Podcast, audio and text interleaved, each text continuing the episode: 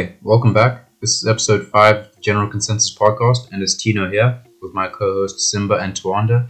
And I'm excited because today we were joined by Chiedza and Tanatswa, who were here on behalf of We Are Not Broads. Now, Chiedza is, of course, the chief editor, and Tanatswa is one of the creative directors on their team.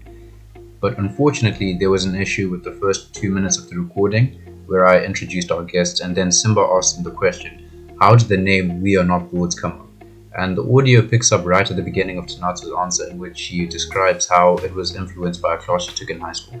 But other than that, here is episode 5 of the General Consensus Podcast. Happy listening.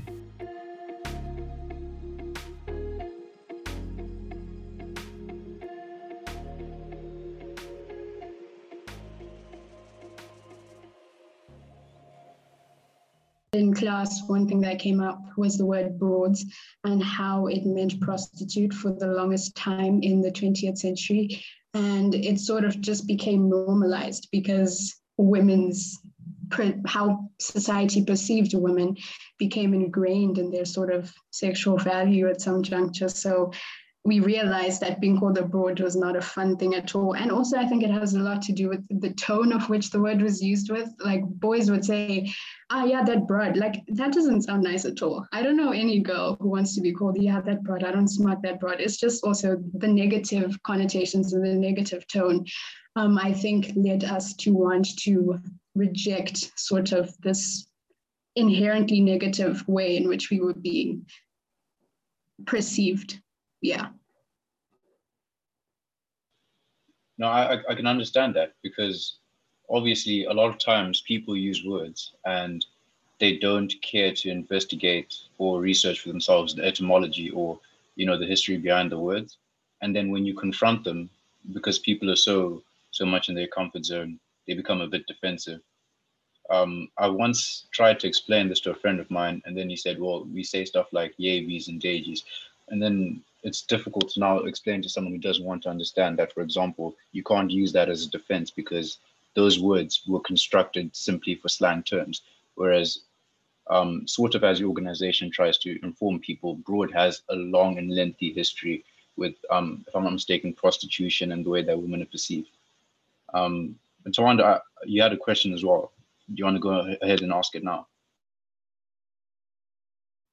Yeah, um, I, I, will thank you, Tina. But first off, I just want to say like um, how much I appreciate and and basically like value like the the way you guys um, came up and and decided to put yourselves out there. Like, yeah, it's proper bravery. I I think at at this stage to say what most people are not only were but are still are like afraid to say, like afraid to point out, afraid to gaslight. So trying to put my appreciations out on that. And my question is basically based on one of the YouTube videos I watched from you guys, which is very well put out, I must say. Um, but this, my question is uh, based on the um, quote unquote poets that you referenced. I think it, it was in the in the whataboutism video, where you guys referenced, uh, you, you guys said that the poet is talking about like half of feminism that isn't feminism at all. Now, to me, like that, you know, like that quote in itself, I was like, damn, that sounds cool. But I don't think I fully understood it. Like, um, can you please elaborate on that? Yeah, do you want to take that? Um, uh, okay.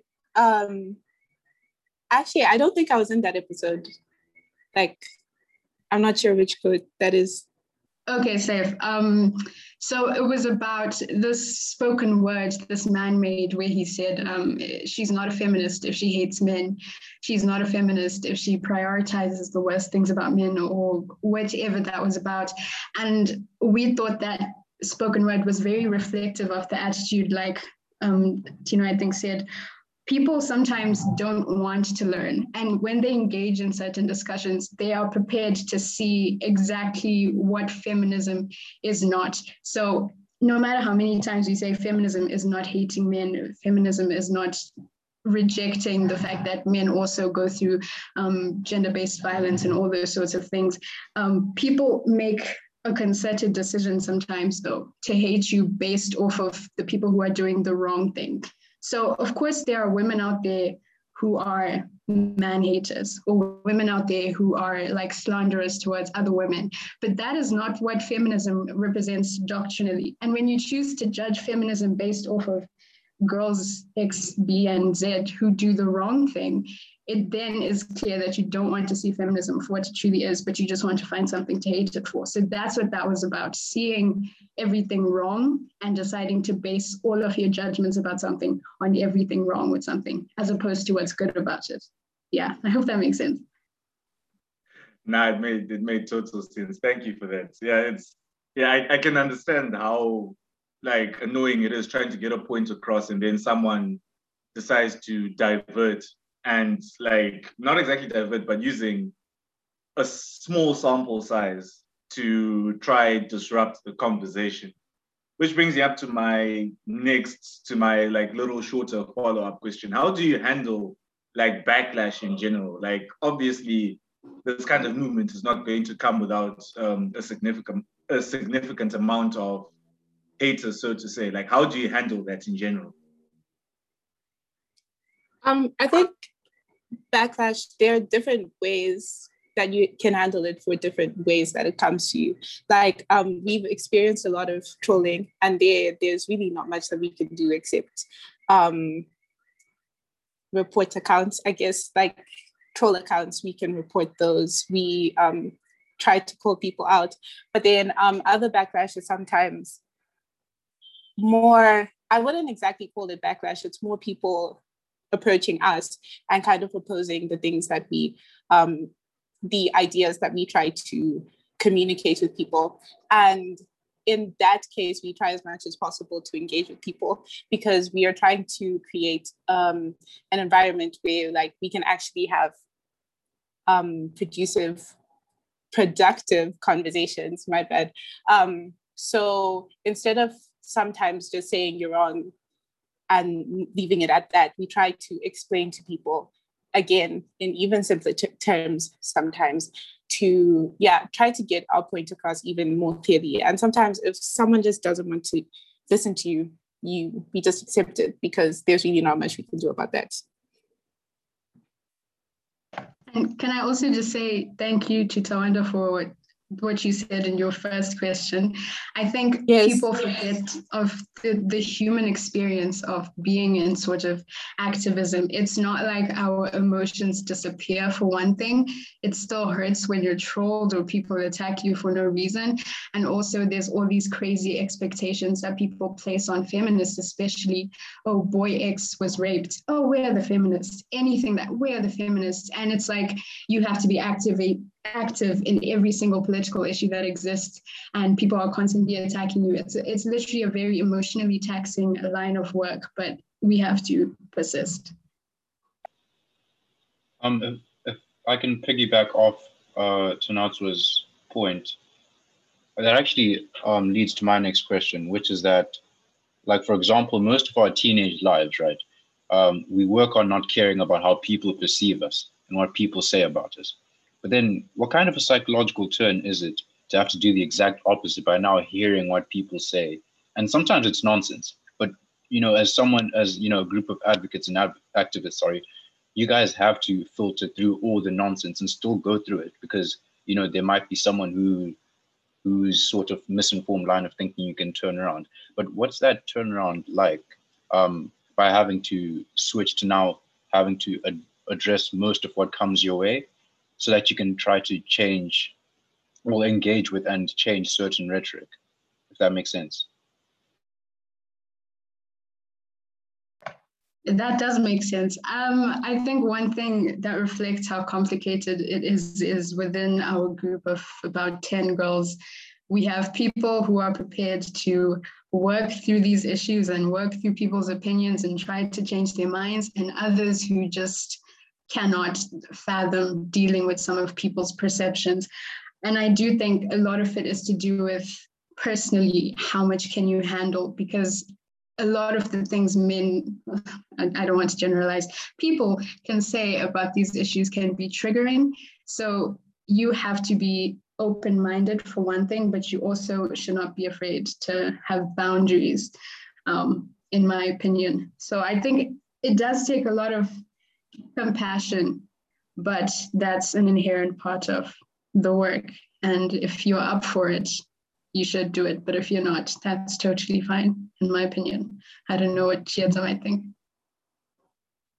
Um, yeah, I agree with you, but like just to add on, uh, I think there's also it also requires a bit of um, re- removing an emotional attachment to whatever um, is being said or you have to engage with because it's like the way that we sometimes try to treat it is um, just looking at the idea that the person is portraying and it's really difficult to do that sometimes if you are um, more emotionally invested than you are in the actual point, the core of what the person is saying. So yeah, and like Tanatswa said, it's more difficult for some people, it's easier for other people. So we just kind of try to balance it out and whoever can does it.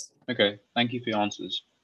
Um, and I want to just go off on a slight tangent and ask everyone um, in this meeting what they think about not necessarily just locker room talk, because this is one issue that I particularly quite enjoyed reading about.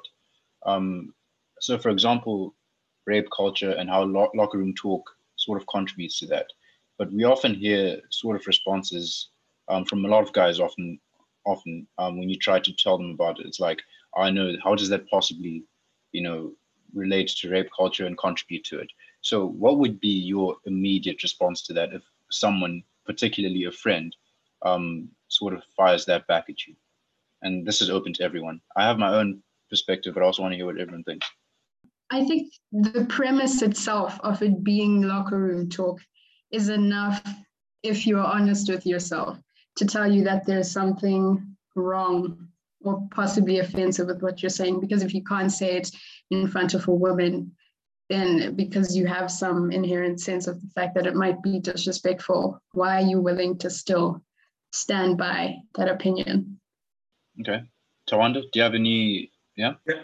Yeah, I think I'm with um, I'm with Tanato in the sense that you have to, if you feel that okay, I can't say this in front of someone, then you you have to know that like okay, this in general is disrespectful. I can't I can't just be coming out and saying this. Um, yeah, especially with locker room talk. Like I like the way you use locker room talk because that in itself has negative connotations because you know it's it's and like in its wording itself, it's it sounds normal, but then like in the context that it's been used in lately, you can tell that it's destructive. It's yeah, derogatory. It's it's something that you can't just be doing anymore. It's yeah, you can't you can't be having locker room talk because if it was something that you could say normally, you wouldn't. You, it would be in the clear. So yeah, I guess it's it's disrespectful. You can't, yeah, you just can't be pulling out certain things and just saying, okay, now I'm with the boys. It really doesn't matter. It you should have respect through and through. That's my take.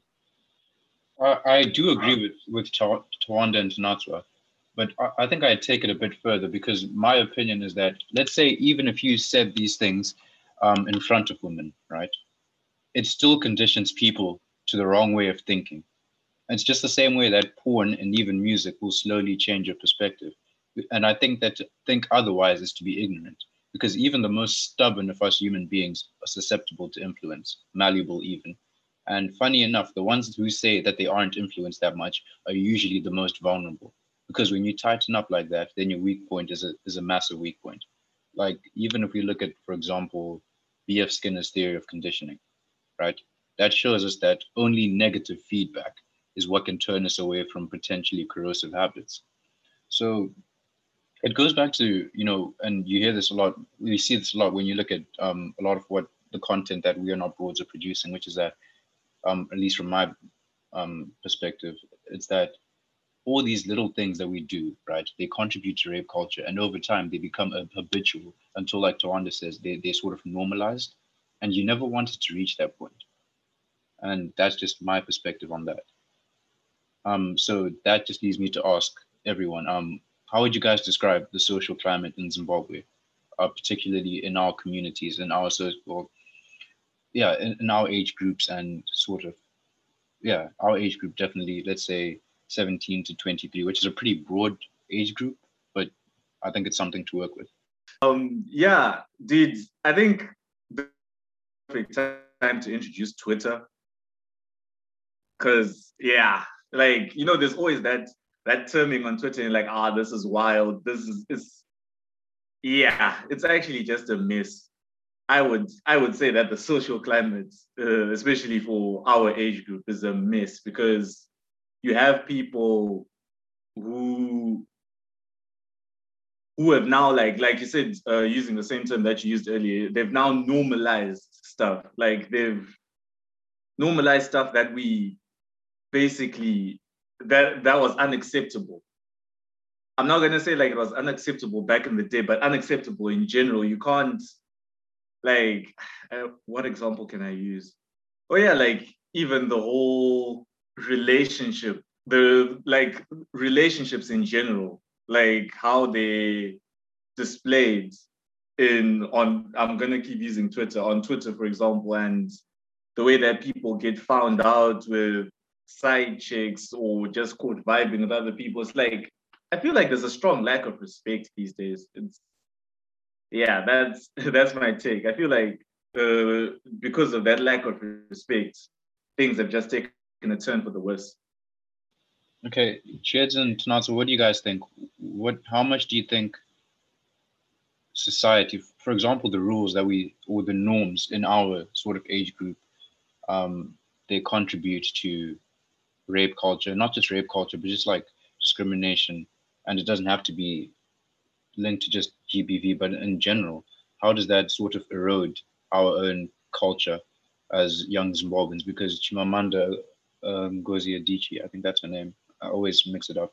Um, she said that people, well, culture doesn't make people, but people make culture. So, what do you guys think about the state of play right now? Um, I think our to encapsulate this in one word, I think our culture is in denial. Um, we, in my opinion, like to perform a lot our activism or our allegiance with social justice, but when it comes down to making personal decisions about changing our culture. I don't think we are as committed. Um, to give an example, I had a friend who's Lebanese and she's Zimbabwean also. And when we were going through the height of Zimbabwean Lives Matter, there was that explosion in Beirut. And everyone started saying, oh, look at Beirut getting all the attention. No one cares about Zimbabwe. And Lebanese, the Lebanese are going through a very similar situation to us, um, politically, economically, but it seems like all we care about is ourselves.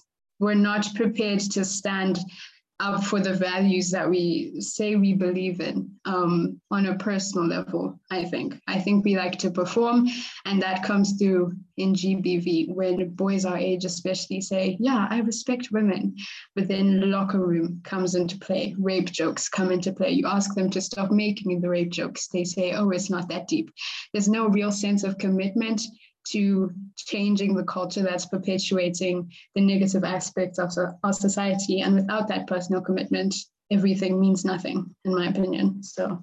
Um, yeah, I agree with you, and I think it's it's a very messy uh, situation because there are quite a few people who are trying to, you know, um, they're trying to like you know change um, the way our culture is as a group of people. But um, at the same time, there are a lot of people who are comfortable with the way things are or who go against um, the change that people try to make. Like, um, for example, when we first created everything, um, we had a few people who would go on Twitter and say, Oh, no, you can call me a broad. Like, it's okay. Like, I don't mind. And that kind of, it's kind of tone deaf to the actual message that we are trying to communicate. And I think there's a lot of tone deafness all around because people just say things and don't really care about the connotations behind what they say, or they do things and they don't really care about the consequences or the connotations behind it. And I think it just perpetuates a cycle of um, rape culture that we can't really get out of because people don't necessarily want to get out of it, even if it's damaging to them or to the people around them. So yeah, it's it's all really messy and it's yeah, it's just it's hectic. It's it's a really difficult situation, I think.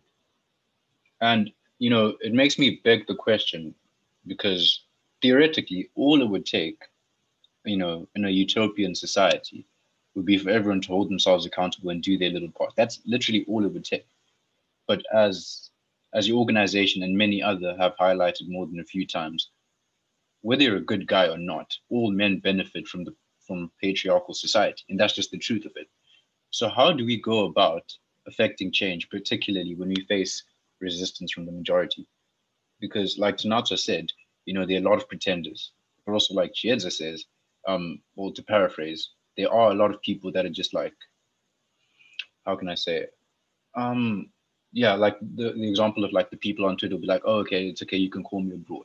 So you, we see we're facing resistance from every single direction. So what can be the way forward to find a solution realistically? Um, I'd say emotional intelligence. I think our mental and emotional states are responsible for who we are on the day to day. And we don't talk enough about how important it is to work through that aspect of things when we want to change society. So, for example, like what Chiedza was talking about, where other girls will come and say, Well, I don't mind being called abroad. Um, there's so many things that go into that. There's a cool girl complex that we talk about, like a cool girl trope. And by deciding that you're cool with things that other girls aren't cool with, you're picked. And that is something that as women is ingrained in us from a young age, that you want to be the Cinderella in the pile. Um, so addressing that emotional um, experience when we ask these questions about why are you cool with being called abroad is important, or with girls who have friends who are perhaps sexual predators. And the same goes for boys who have friends who are sexual predators. It's important to have that discussion about how that came about, the peer pressure that surrounds that experience, right? If you denounce the behavior of your friend who's a sexual predator, what are the social consequences? And how do those social consequences affect you mentally and emotionally? Because your instinct of survival will decide that it is not worth your social standing to say, no, I don't want to be called abroad, or no, boy X, what you did to that girl was not cool. And I think it's that lack of emotional awareness and emotional intelligence about what's going on in our heads when we're faced with these issues and decisions about how we want to interact with movements is what's lacking. Um, we need to be more cognizant of why we make the decisions we make and how we can change that decision making process for the better um yeah i agree and just to add on i think um there also needs okay i think in general people need to care enough to want to change because a lot of things that create create i don't know propagate whatever um a lot of things that keep rape culture going is things that we've known for a long time things that have been conditioned into us and it's very difficult to change things like that. Even to just accept that in a situation that you're wrong it can be very difficult. And i think in order for people to actually take the steps and the action that they need to in order to combat this and to you know change accordingly is to actually care enough. And yeah i think a lot of people don't really care because they don't necessarily see how it affects them immediately or yeah, they don't really have a reason to care. And I think it's very important for us to understand why we need to care about these things and why we need to care enough to actually change as individuals and as a whole. Yeah, I do. I definitely think that uh, the hardest people to reach are those that feel like they aren't affected by this.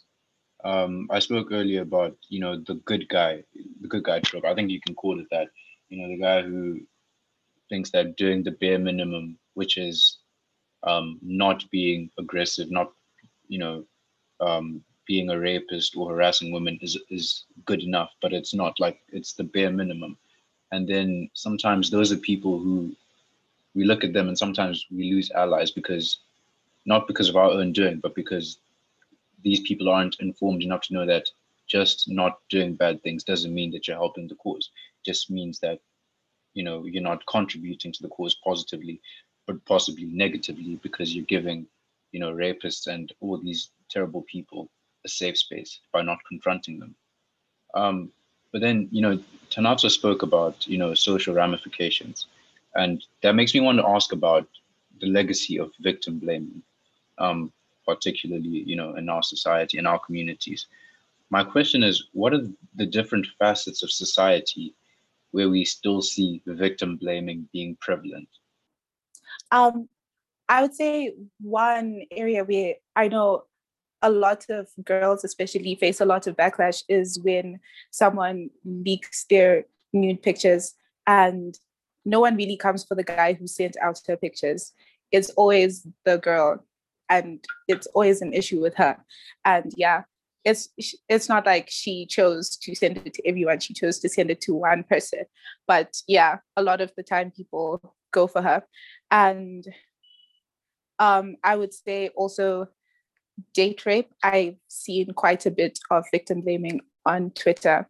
I can't really think of anything else. Okay. I think it's safe to say rape in general also um, from personal experience with once again twitter. Um, the only instances i've seen men really come out and say like this is definitively wrong and rape is wrong is when it's a child. It always has to be and by child um, they don't often count girls who are 14 and above. So it has to be a baby. And in other instances, it's, oh, but what was she wearing? Oh, but that's her boyfriend. It doesn't count. Oh, but she went to a sleepover. What did she expect to happen?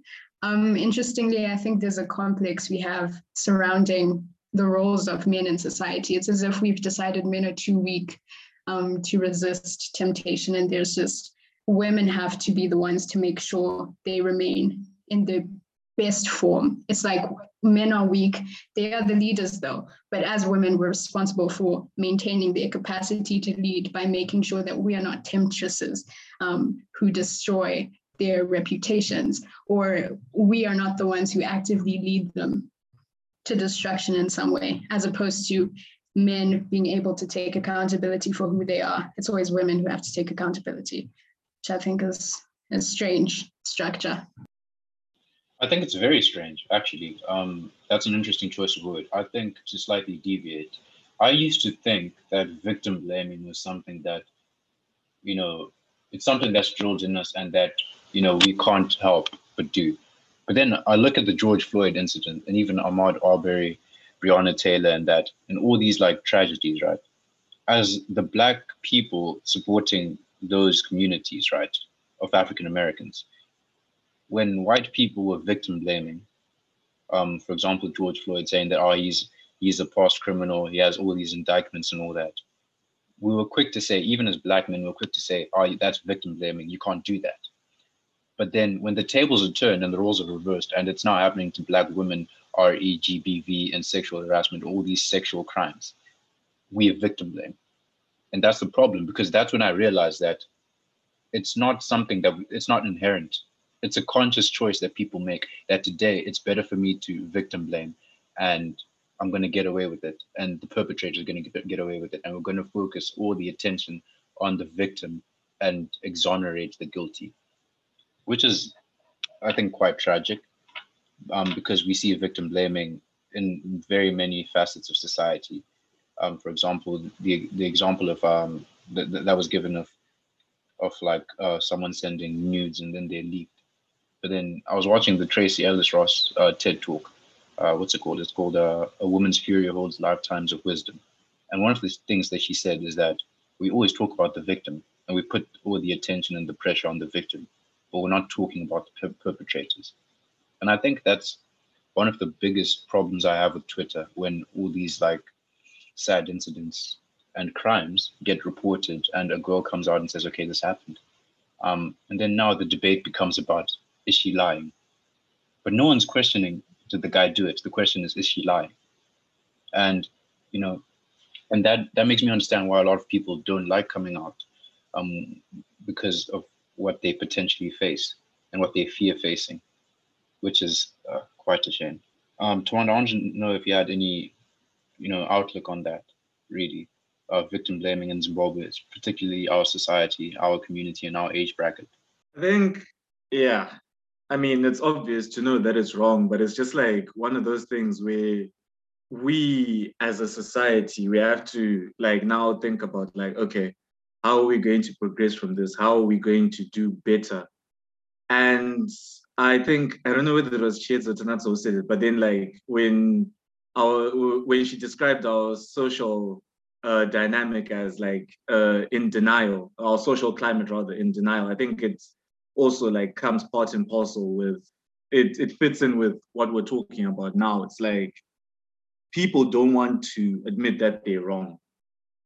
People don't want to admit that their actions are wrong, and yeah, that I mean that also just goes back to what aboutism. It's like one of those things where you want to deflect, like even if you're even if you're speaking half truths and or if you're not completely wrong, you want to focus on what you're doing right and not improving on what's going wrong. So I think that's yeah, that's just like the next step. Like victim blaming is not on. We can't we can't be accepting it and yeah, I think that's all I've got. Okay, I hear you. Um, so now on to my next question, which is sort of going back to the whole idea about how to tackle, you know, so, sort of the plights that that we're sort of advocating to fight against. And my question is, so what becomes or what can be a strategy to reach out to and you know inform I don't want to use the word educate, but rather inform um, those people in more high density areas and, and the rural areas as well. Because this is something that's probably a lot more prevalent in rural areas than it is, you know, in urban areas like where we stay or where we're accustomed to staying. So what, what do you guys think would be sort of, I don't want to say game plan, but a blueprint moving forward, sort of like informing people in those areas? Because that's you know a real uh mm, how can i say um a real area that's that's affected by it a lot worse than you know in city centers etc i think um and this comes into play with everything we've discussed we have as a society we have founded our trust in men. So when we take the initiative to victim blame it's because our allegiance is with the man and I think that's something that's going to take literal centuries to change, um, but it has to be utilized as a tool for affecting change. In as much as I believe in the power of women, it is up to men 100%. I think um, only the oppressor can stop oppressing. So I think the radio, for one thing, is powerful also as a side tool, but chiefs in principalities and districts, the leading male figures, the ones that everyone listens to and looks up to, look, looks, look up to, um, they are the ones that needs to be changed and um, brought onto our side of things so that they can affect change in rural areas. Because it is usually um, men who are even if it, women learn to believe in the fact that they don't deserve to be beaten especially in the rural areas when they have literally no power. If they divorce their husband, that's them and their children on the streets with no food and no shelter anymore. It's up to the men who are leading these communities to work with the men within those communities um, to change sentiments surrounding these issues. I think it's very ambitious to hope that they may land somewhere close to where we are, but I think somewhere we need to start is just with gender-based violence. Um, GBV, um, domestic violence, is something that is culturally expected. At kitchen parties, women are told, yeah, your husband will beat you sometimes. And men are told, if she does this, just beat her. And I think that's where we really need to start. And it's also in somewhere lighter for men to start, I think. Rape and sexual assaults it's a bit complicated. It has proven to be a bit complicated. So yeah. Um, yeah, there's a lot that we don't actually know, like the intricacies of what actually goes into helping people and you know, like on a practical scale, what actually works and what doesn't. But I think a very important thing for them to be able to have access to is alternatives, I guess, because it's very difficult. Let's say you are in a situation that um, in which you are in danger. Um, it's very difficult to actually walk away from that situation if you don't have an alternative, like you don't have anywhere else to go.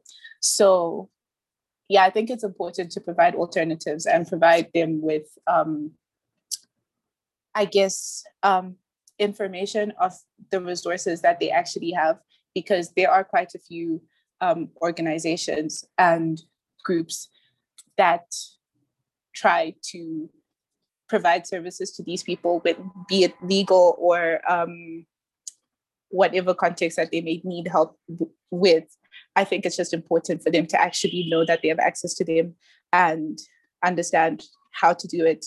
And yeah, just have alternatives to their current reality if it is negative. No, I agree with that. Because I think it can be and obviously this is me just imagining because I can't even begin to fathom what it would be like to be in their shoes. But my impression is that, you know, it must be the most frightening thing to go from because they're stuck between a rock and a hard place. They they have this devil that they know, which is a very tough situation, and then they have the unknown, which is equally as frightening. So I think just like Chiedza is saying, it's important to show them that they have alternatives so that they don't think that what they're going through should be normal or that it should be permanent. Um, it shouldn't even be temporary, but at least, you know, there have to be resources available to them. Then hopefully, you know, that can help them make that jump. Um, yeah. Tawanda, do you have any thoughts on that? Oh no, nah, not not any concrete ones, but yeah, it's it's been an eye opener more than anything listening to you guys talk so far. Okay, um, just going back to what Tanatswa said, she said that only the oppressors can stop oppression. And I think that's a very important, you know, piece of wording because we have to stop asking victor, victims for answers as to why it happens. You know, the power is with the oppressors, unfortunately. Um, but for us to take that power back, we have to hold them accountable. That means, you know, holding our friends accountable, holding those around us, and even those that we don't know, celebrities, for example, accountable. If we don't, then there's not going to be much progress on that front because the power remains with them. And if we don't take away that power, then we're not going to see much progress or much change in that facet. Um, and then my final question is to do with how sometimes I think people don't understand that there's a correlation, right, between sorry, between the smallest incidents and how that ends up contributing to rape culture. So I just wanted to ask, why is it that it's so important that we stress to people the importance of avoiding these small actions that become habitual and then end up, you know, contributing to rape culture in general? I think for one thing, um, like you were saying before, behaviors accumulate um, and neural pathways accumulate and one day it's you just in a locker room not commenting on someone who says that person a was responsible for being raped girl a was responsible for being raped um, as opposed to the man who raped her. It then moves forward into you being in a situation where one of your boys is the one who's doing something sketchy and now you haven't built up the mental resilience to say something. I think there's a lot of misinformation and misconception about the process to being a better person, quite literally. Um, you have to hold yourself accountable. You're not going to wake up one day and know what's wrong and right immediately. You're not going to wake up and like now you're just like, no, I'm a social justice warrior. You don't say that, that's disrespectful to women. It's a daily thing. And by taking those small steps, you build that mental resilience um, to being able to stand up in situations of much bigger gravity. So it's important to be steadfast and hold firm to what you believe in the smallest of situations. Yeah. Thank you for that, Tanatswa. Chiedza, do you have an answer or an opinion on that? Um, honestly, I agree with Tanatswa. She basically covered everything. yeah, I, I know that feeling definitely. Sometimes when Tawanda goes first and he gives my answer, so I'm quite familiar with that. But I just want to say thank you to Tanatswa and Chiedza for joining us today.